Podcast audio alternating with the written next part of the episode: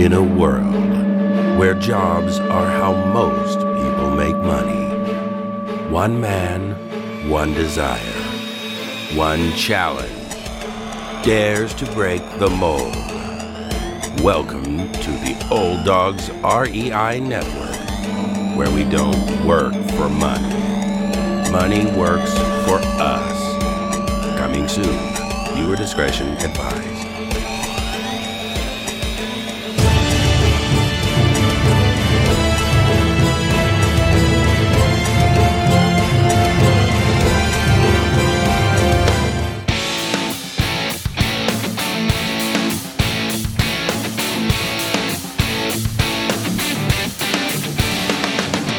Welcome to the Old Dogs REI Network, where cash flow is king. Real estate investing, the means, so you can enjoy your retirement dreams. This is the show where we cut right to the chase. No sales pitch, no long monologues, just simple how to real estate investing advice. So you can earn the passive income you need to enjoy your retirement today. And now, your host and chief old dog, Bill Manassero. Welcome to the Old Dogs REI Network. I'm your host, Bill Manassero, and this is a show where 50 plusers and anyone else who wants to join us get solid, no sales pitch real estate investing advice to help generate real cash flow. This podcast airs twice weekly on Mondays and Fridays. And if you aren't already a subscriber, go to iTunes or Apple Podcast, type in Old Dogs, spelled D A W G S, find our podcast, and subscribe. Well, I am really stoked about today's guest. This is going to be awesome. Um, not only is she just an amazing real estate investor and person, but uh, she happens to come from Haiti. And as you guys know, um, that's where our family lived for uh, 12 years of our lives. And uh, we have a, a major heart for that beautiful country and the beautiful people that live there. So um, I am really, really excited uh, to introduce to you Rachel Gainsborough.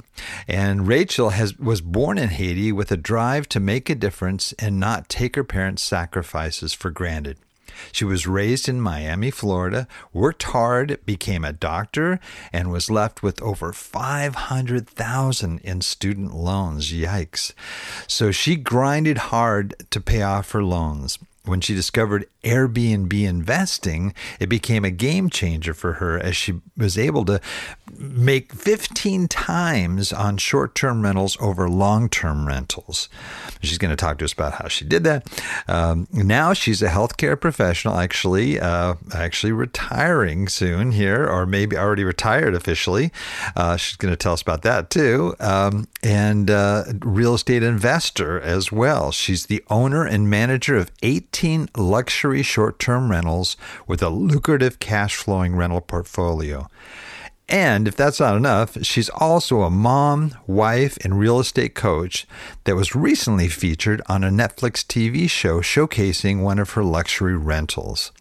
Rachel is passionate about helping professionals create a life they don't need a vacation from through Airbnb investing.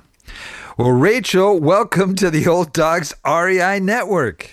Oh my goodness, Bill. Thank you so much for having me. I just can't tell you how honored I am to be here with you.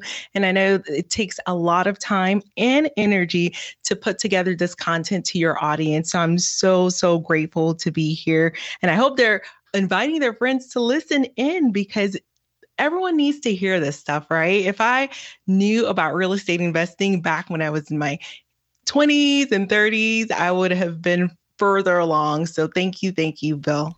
Oh, well, it is my pleasure and honor to have you on. Um, you have really just uh, crushed it here in terms of, uh, you know, uh, moving into Airbnb. I uh, we were talking off air, and I was talking about how I had been in it, but it wasn't it wasn't luxury by any means. And the fact that you found this this amazing niche that is doing so well, you know, for you and your family, and it's just it's really exciting, and the challenge of having working full time to get all this off the ground. I, I'm dying to hear the story. Now, you're not really an old dog, okay? Make that real clear here, okay? I know it sounds real derogatory here, but I, you're you're a young pup still. So, um, you know, I think we can still learn though from you young pups. You know that uh, us old dogs. So, um, I am just uh, very very interested in hearing your story. Um, I I know you uh, were born in Haiti, um, and then kind of take us from there, uh, or maybe you know if you want to talk a little bit about that and how you yeah. Yeah so let's let's go. Let's do it. Okay absolutely. So bill you read it off beautifully. So raised in miami uh, one two things actually my parents really instilled in me. It was having faith having a strong faith background and mm-hmm. uh, education. So education was my path to freedom uh, according to how i was raised. And so i really took that seriously. Um, i understood the gravity of the situation in haiti and how the opportunity i was given i did not want to take it for granted. And so i really worked hard to excel in education. So I wouldn't say I'm a natural born talent or anything like that academically, but I really worked hard to do well. And so undergrad was paid off, you know, with um, scholarships. But once I hit graduate school, there weren't really uh, too many scholarships, if any at all. And so that's where we uh, accumulated our debt. Both my husband and I, he's a psychotherapist, retired as well. He retired earlier than me last year. And so once um, we graduated though uh, not having a strong financial literacy background because there wasn't a lot of finances to, I guess, literate around. that's a great line. I love that.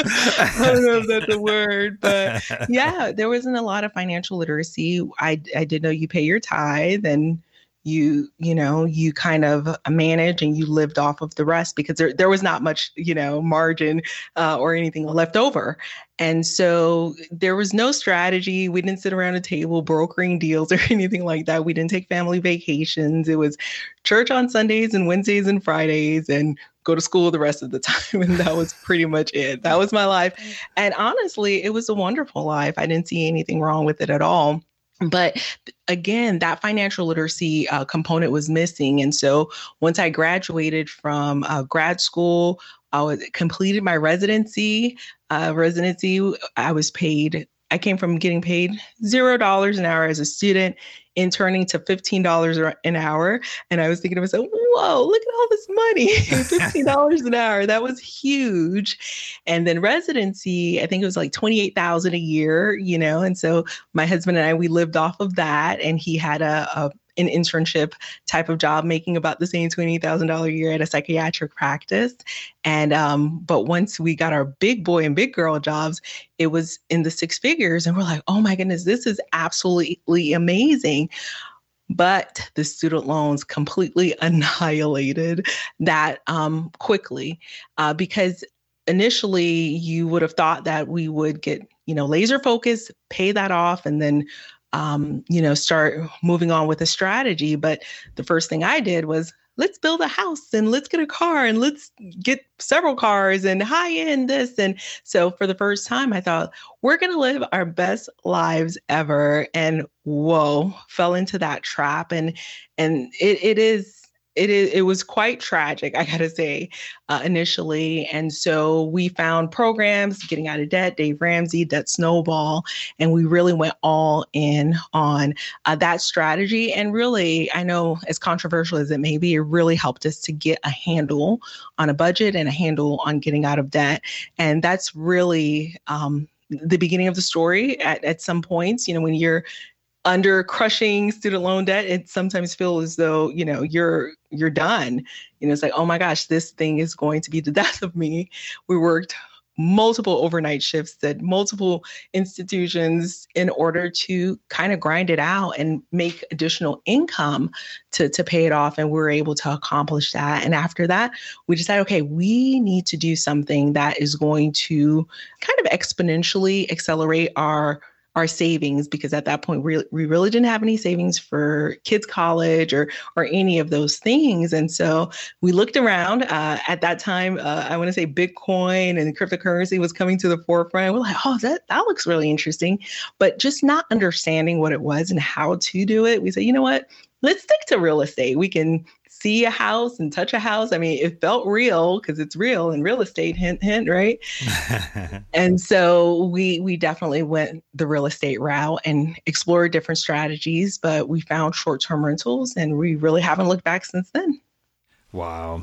Wow, that's a amazing story. I just, uh, just the thought of that uh, huge weight on you though with the student loans. I mean, that's uh, and some people. I mean, they get up to you know even my age and they're still paying them. You know, I mean, it just it can be just such a uh, just such a burden. But uh, uh, that was that was smart how you, how you tackled it and and moved head in there. Now now, you didn't just get into real estate. I mean, you you you've kind of found a niche there too. So I'd, I'd, like to hear, you know, how did you first get into real estate? Did you just, uh, you know, become, you know, just buy a rental property and, and start from that? Or did you immediately go into the other direction?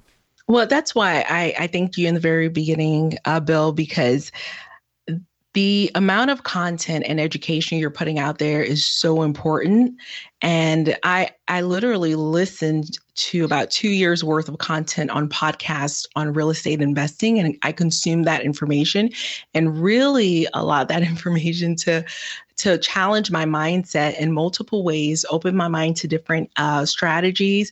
I was learning about everything from um, syndications, wholesaling, industrial, commercial real estate, short term rentals. And so, uh, being again the little girl from Haiti, I'm going to be very frugal, as frugal as I, as I can be. I was thinking to myself, okay, what is the lowest cost of entry to enter into real estate? And, you know, again, marketing, marketing works, right? I was like, oh, great wholesaling that sounds easy while working full time huh oh, right. oh man okay right and so quickly you know I, I what was great is i actually did an activity where i uh, added all the pros and cons on one column of the different strategies and i was looking at wholesaling in reality, you know, those who were, were willing to be honest with me, the time commitment was a huge barrier, yes. you know. And you read my bio. I'm a, a, wife. I've got a whole husband, two kids, three dogs, all the things. And I said, okay, to myself, okay, there's no way that that's going to be a good fit for me, you know. And I know there are people who have learned how to automate it through virtual assistants, and, right. and they have that skill set, and that comes through experience. And so I wasn't there yet. So, you know, just watching my HGTVs, the next obvious things. Oh yeah, absolutely, fix and flip. Flipping through the channel, having to. By the end of the episode, they just made eighty thousand dollars. Isn't that amazing? And just like uh, you know, forty minutes, it's like uh, they can transform a house. It just and make tons of money. It looks right. so easy. right, exactly. So that was thesis number two. So I went deep and investigated and, and, spoke with actual fix and flippers to get the real picture. And just that whole project management piece, you're managing multiple vendors, multiple, you know, I said, okay, that is another time commitment. And not having the skill set and the resources for that you know probably not a good good idea but around that time i was contacted by um, a gentleman who I learned at the at that time around that time he was a wholesaler. He sent me a property. This property, oh my gosh, it was gorgeous, three bedrooms. The sun was glimmering on the right side of the house. There was just, I mean, a little waterfall type of scene. I mean, wow. this house was absolutely gorgeous in the photos. So and at only $18,000. What can go wrong, right? yeah. what a deal. Like the deal of my dreams, Bill. So we drove out from Georgia. I'm in Georgia. We drove to Alabama and I was thinking to myself, oh my goodness, this is our big break. This is like just dreamy. And my husband, of course, I call him my ride or die. He just comes along with me. He's like, Are you sure about this? This doesn't seem right. he thinks I can be gullible sometimes. Because for a smart woman, you kind of and I was like, yeah, this is fantastic. And we're I'm speaking to the homeowner along the way. Yeah, come on, sugar. And I'm coming. I said, I'm coming. So I get there, Bill, and I kid you not, he's heading to knock on the door half of this roof is caved in. Oh the goodness. there was caulking seeping on every edge, like it almost looked like glue just like They're trying to glue it together, right? literally, literally glued together. And I'm call, reaching out to my husband, don't go, don't knock on the door. He goes, We drove all the way here, two, two hours, two and a half hours. Like, no. And so we drive our way back home, Bill. And that, that was the moment, although I was thinking about the, you know, joining the We Buy Ugly Houses crowd to do fix and flips. I said, you know what? For my lifestyle and my skill set, you know, I could paint a little bit, not that great. So my, for my lifestyle, and my skill set, I'm probably going to be more of a we buy pretty houses investor more so than the we buy ugly houses investor. that was smart. We did not invest in a lot of um, but we realized okay we need to invest in something that it's going to make sense for us a little bit more towards the turnkey side and um and and that's what we did a couple of weeks later, we got an alert, and it was from the ML- MLS, honestly, uh, from Zillow, that there was a property within, I would say, uh, one minute drive from our neighborhood, walking distance. No way. Wow. Mm-hmm. That was on sale for $100,000 lower than I knew it was worth. The owner had passed away. The trustee, uh, the son lived out of state and just wanted to offload it. And the realtor was not very familiar with the market. And I had been, I'm a spreadsheets girl. I had dissected all of the markets in my surrounding area. Awesome. And so I came in, investors came in from other areas, but I came in and offered the asking price with no contingencies, no nothing. Others were asking for several things. I had seven other investors ahead of me, but I got the deal because I knew, you know, what that property was worth and I wasn't going to ask for anything because at that point with uh, a thousand dollars worth of equity, um, I was thinking, I looked at it, I drove by, I said, okay, the roof, you know, doesn't look the greatest, but higher cost of living area, beautiful area, A plus schools. Um, and I had read in a book, and this is one of the books that I'll share a little bit later on, but the book on rental property investing, mm-hmm. I had read where, you know, a roof would cost XYZ number of dollars to replace. So I had that in the back of my mind. And then I subtracted that from the equity and I subtracted, you know, some other uh, cosmetic things from the equity. And I realized, okay, this is still a great deal. And, and we won. Uh, we purchased that home.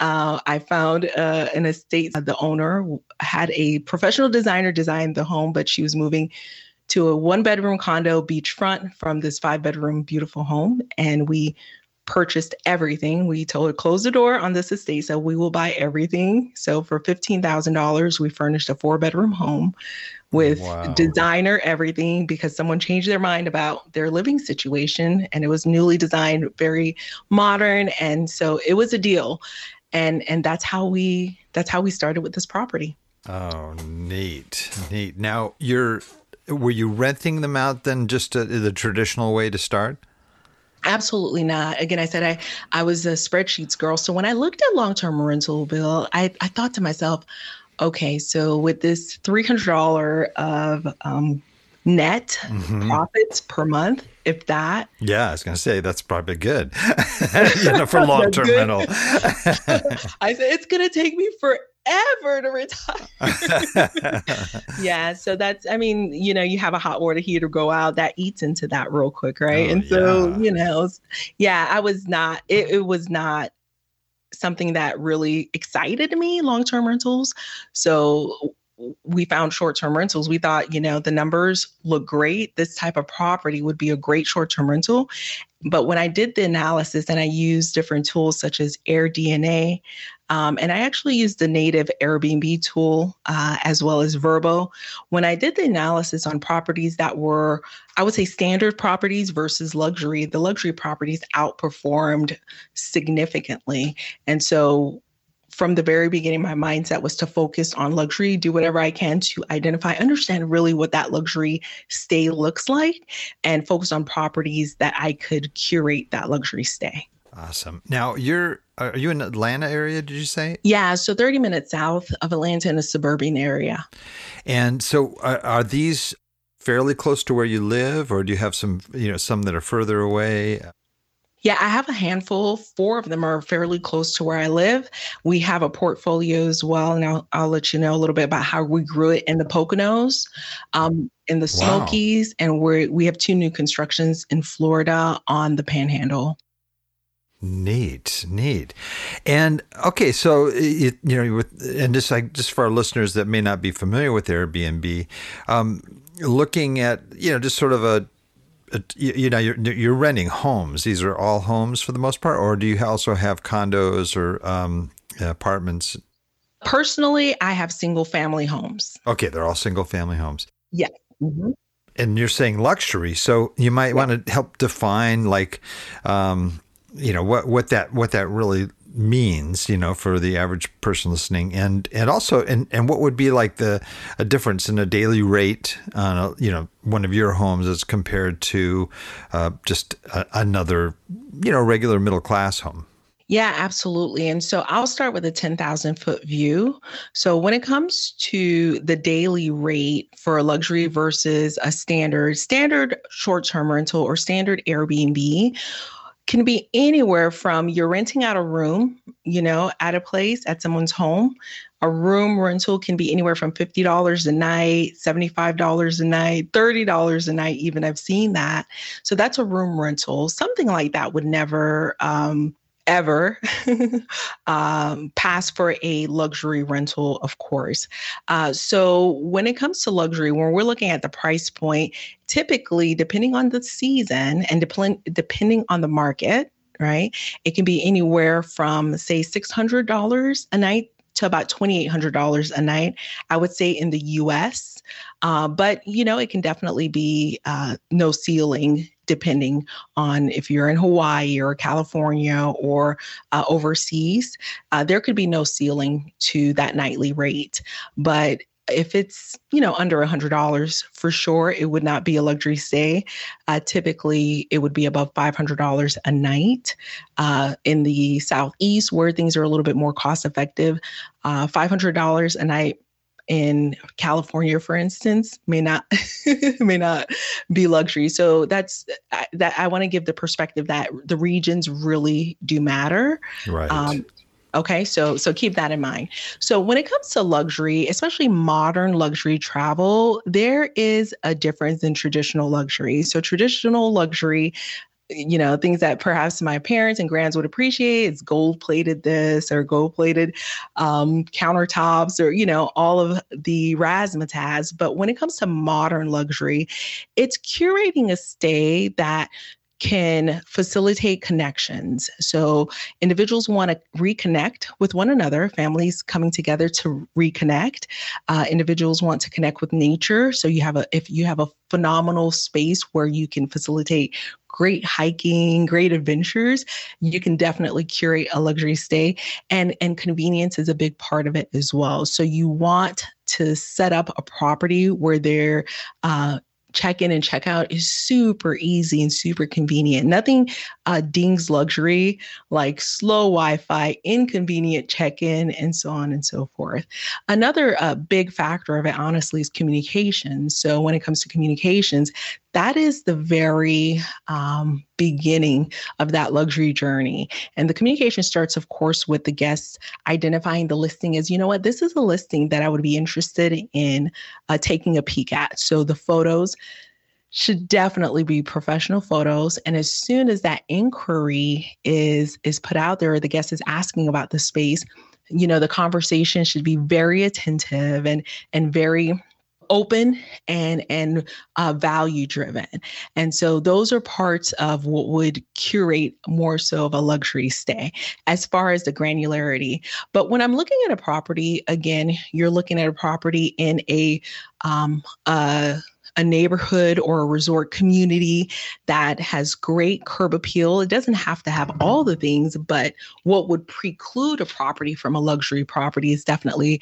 a, a neighborhood that does not have a lot of curb appeal. There are vehicles, say, on the lawn being worked on or on cinder blocks. yeah, there's no way to really leverage that property as a luxury property. I hope that gives you a little bit of insight. No, that's excellent, excellent explanation. You mentioned and emphasized too the the, the customer service aspect of that, the, yes. the contact and the communication. Um, now, mm-hmm. did you do that, or do you still do that? You know, directly, or do you um, um, offload that uh, to a outside service or outside people? Yeah, so I personally do not do that. I actually offloaded to an inside service. So I trained virtual my own virtual assistants to take over take over that. But I did do it to start. I'm I'm a hands-on gal. I'm very type A. Mm-hmm. I do have control issues sometimes.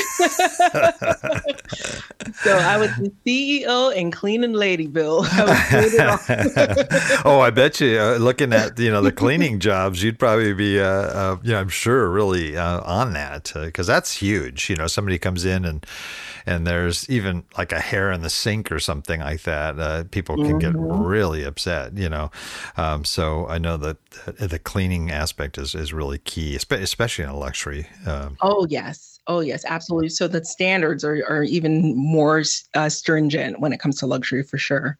Oh, that's neat. Wow. Well, this uh, this is really great, and, and it, it's interesting too, just to hearing how on the first couple that you also you know bought deals. I mean, you you sought out a deal, you know, so that you actually mm-hmm. went into it uh, buying something a little under market, um, mm-hmm. which immediately you know adds value, and um, uh, over the long term, you know, it can be significant. So, were you able to do that as you started to move into other properties as well?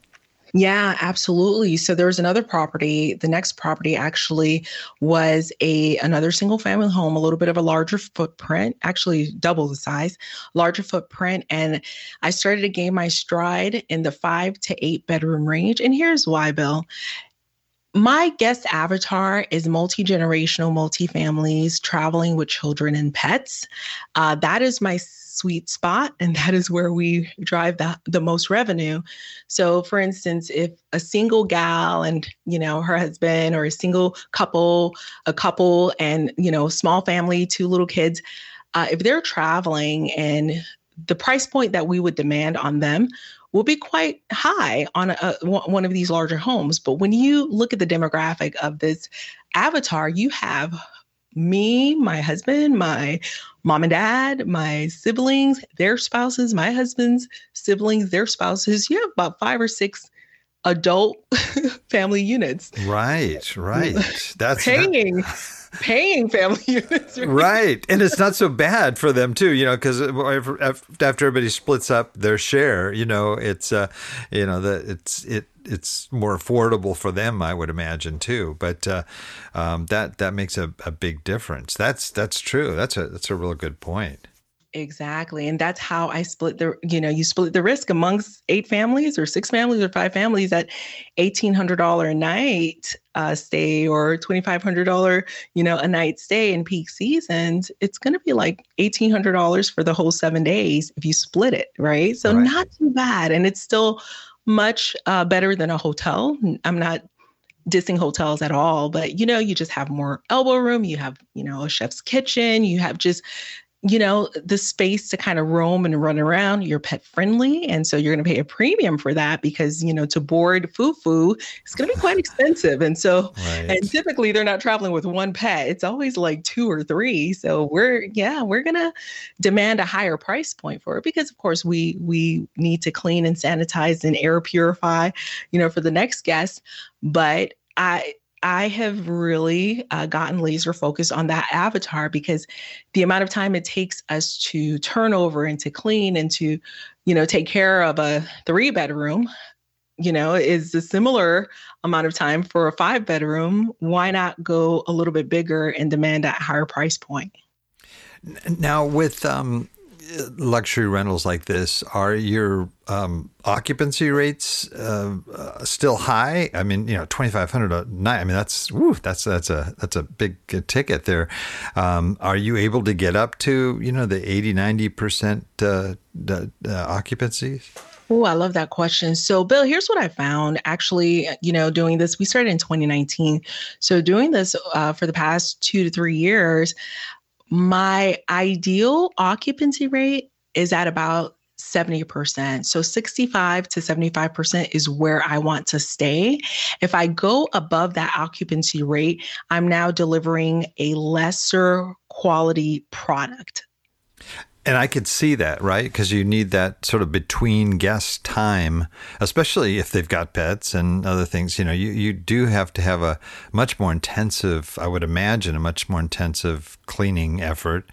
Um, but uh, yeah, I would also say too that you know it it, uh, it wouldn't be as stressful for you too if you if you bump that up too much and um, you know and just in terms of managing it, I imagine you know if you were to have higher occupancies, that also would be a little bit more demanding on you. I would think. Yeah, absolutely. And overall, when we looked at the numbers, the occupancy rates, and uh, and I know especially for multifamily, uh, we're looking at 100%. No, for me, it's it's different, and it, if, if it was a one bedroom loft, yes, I would want that 90% occupancy rate, right? So you drive occupancy. But my lever uh, that I'm driving is actually uh, daily rate. So my lever is I increase my price, keep my occupancy lower than you know others may expect, and and that is our sweet spot for sure. I mean, I would imagine even you're talking about twenty five hundred dollars a night. If you know, I mean that that could be easily a mortgage payment in one night. you know, I mean, I don't Absolutely. know, I don't yeah. know if that's that's a reality with you or not, but I mean, if that, I mean, it gosh, the, the, you get rid of the number one expense right there.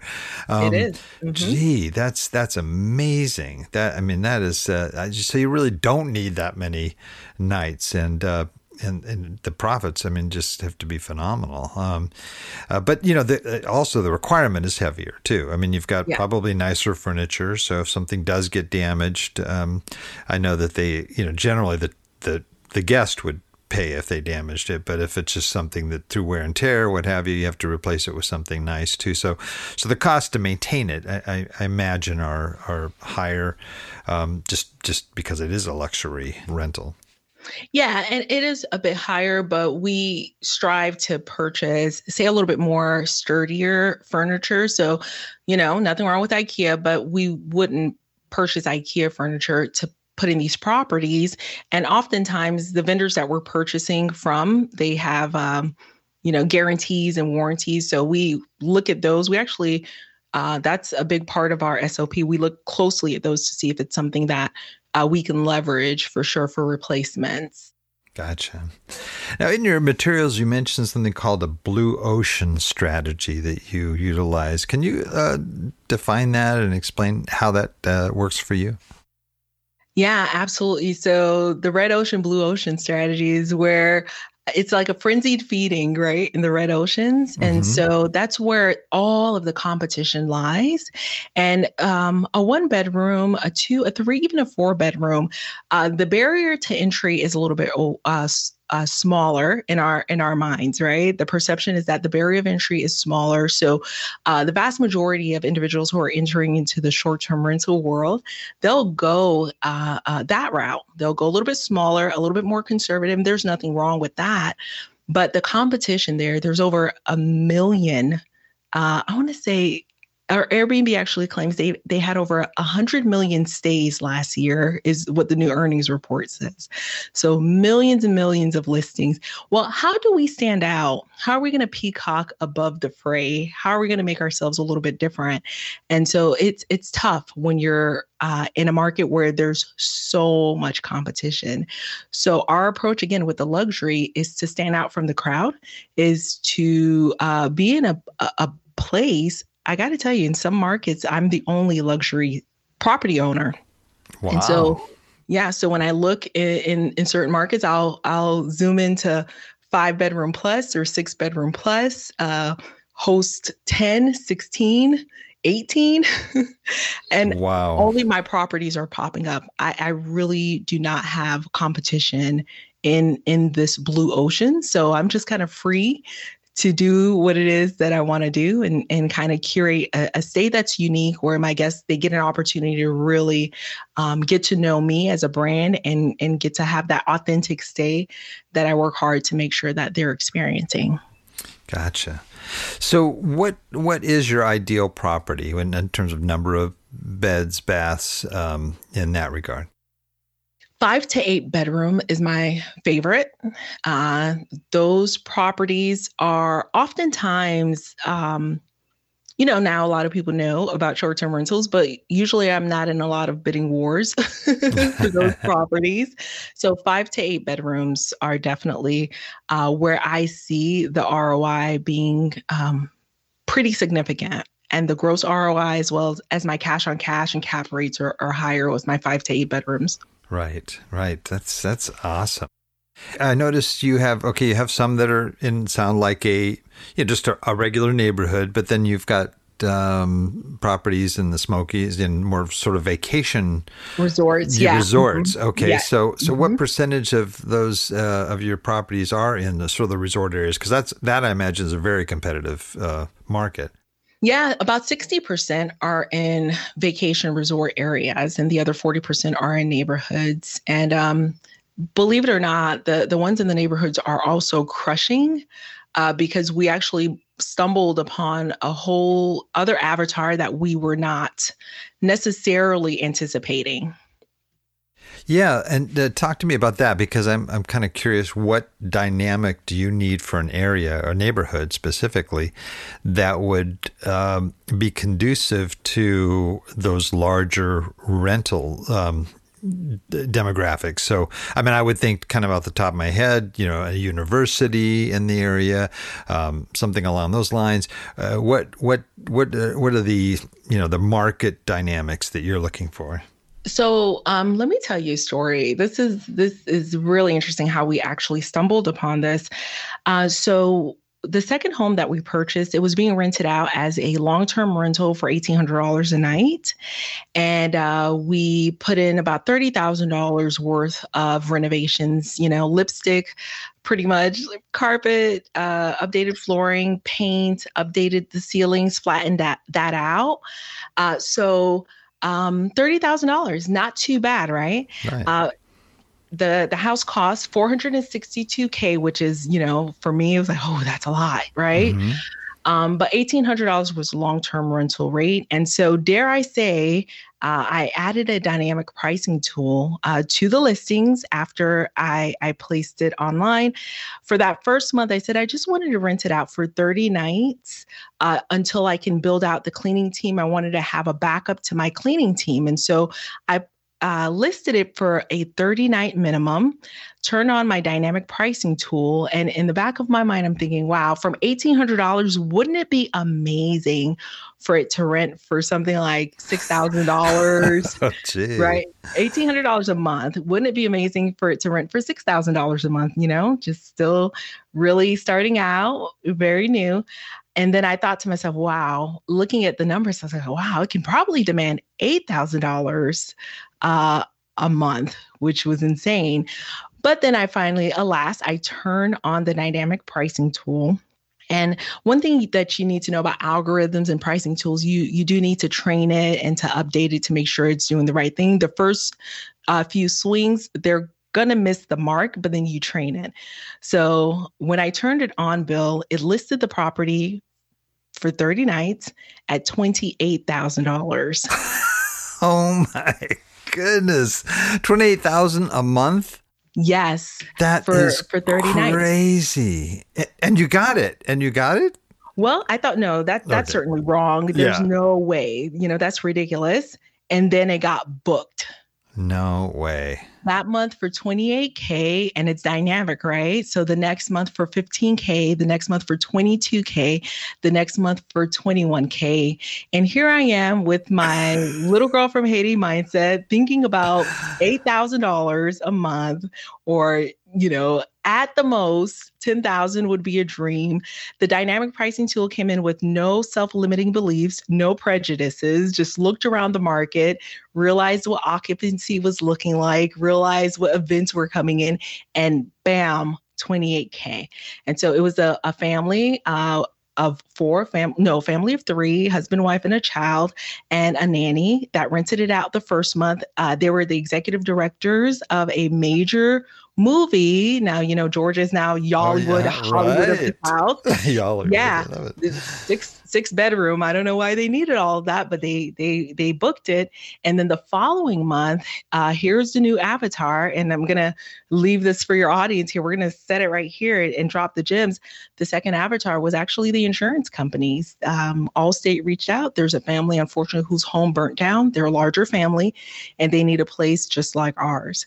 And they paid a premium for it. The next month, it was State Farm and then Progressive. And so we're kind of on the insurance circuit uh, because, yes. you know, we're the only thing in town this size that could provide accommodations for a larger family. Otherwise, I spoke with one of the moms and she said, imagine cooking for a family of 10 at a hotel, you know? And th- this is a family that was living in a, a 11,000 square foot estate. Uh, this property was, uh, I want to say 6,000 square feet, which is quite large, but not as large as theirs. But the insurers wanting to keep them as close as possible to their standard of living, uh, my property fit the bill for that. And our properties continue to fit the bill for these insurance companies. Wow. Now, how could you? As you're looking for new properties, I mean, how can you find an area that, that would repeat that? I mean, uh, is it is it even feasible? I mean, you, you kind of went into it not really knowing, and then boom, you know, you got hit. Do you know now enough about how to pick another property that would have that same dynamic? Yeah. And so here's how it works. Um, actually, I have um, in my coaching mentorship, I have a student in Texas who's doing the same thing right now. I'm, in Georgia, she's in Texas. Unfortunately, Bill, disasters happen to homes all the time. I didn't realize that. Homes are burning down, homes are catching, um, are getting flooded due to a major plumbing issue. Flooring needs to be removed. Um, and, and, it happens more often than you would think. It, it's just coming to the forefront of my mind now because I get so many inquiries from uh, housing specialists, and they're finding me on Airbnb. And so here's the deal if the um, home the housing specialist is looking for a two or three bedroom, they could easily find that in an apartment, a corporate housing situation apartment. They can furnish it, uh, lease it out for four months. Uh, one of our guests actually, they signed a, a contract for for 30 days. They were with us, Bill, for a year 11 months actually. They were with us for 11 months because it takes that long to renovate and get that home you know, back to what the way it needs to be. So it it's uncanny, but anything above a four bedroom in a good um, I would say a, a, neighborhood that has, you know, great schools, uh, where the cost of living is a little bit higher, uh, is where I would want to duplicate it. So if I'm looking for uh, a new neighborhood to break into, of course, you have to know your regulations. Make sure your regulations allow for, you know, uh, less than uh, a one year stay, 30 nights, uh, even less if needed. But once you have ironed that out, I I would look for anything that's a, a four bedroom or above because if it's anything less than a four bedroom, eh, they could easily find those com- uh, accommodations in a multifamily uh, residential unit where they can furnish it themselves. God, that's uh, that's amazing. That's I'm just I'm just I don't know what else to say. Uh, that is what a niche you have found. It's just uh, fascinating. This concludes part one of this podcast series. Stay tuned for the exciting conclusion this coming Monday. Thank you very much for visiting the Old Dogs REI Network. We would greatly appreciate if you would stop by iTunes and let us know what you think of the show. We would love if you could subscribe to the podcast, give us a five star rating, and write a review. The more ratings and reviews we receive, the more visible the podcast will be to others. Thank you.